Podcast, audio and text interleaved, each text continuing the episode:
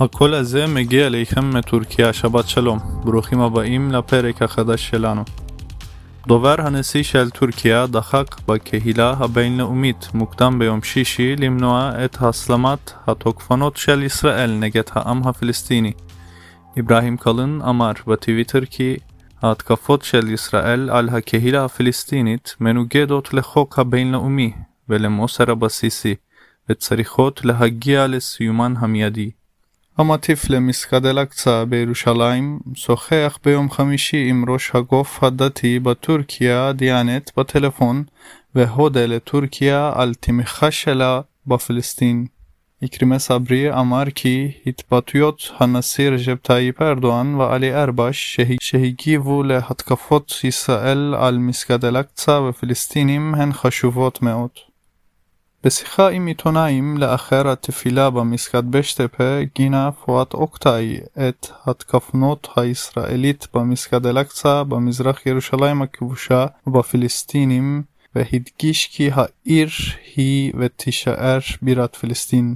פעולות של ישראל מפרות את זכויות האדם הבסיסיות ולכן יש לעצור אותן מיד אמר נשיא טורקיה בסוף יום רביעי. טורקיה דורשת שהמתקפות על מסגד אל-אקצא וירושלים המוסלמים יעצרו מיד, אמר רג'ב טאיפ ארדואן בטוויטר.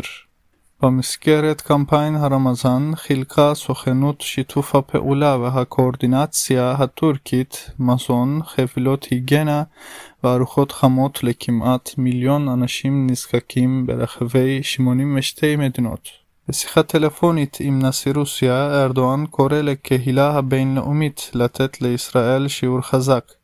יש להוות על רעיון של כוח בינלאומי שיגן על אזרחים פלסטינים מפני תוקפנות ישראלית על פני נשיא טורקיה.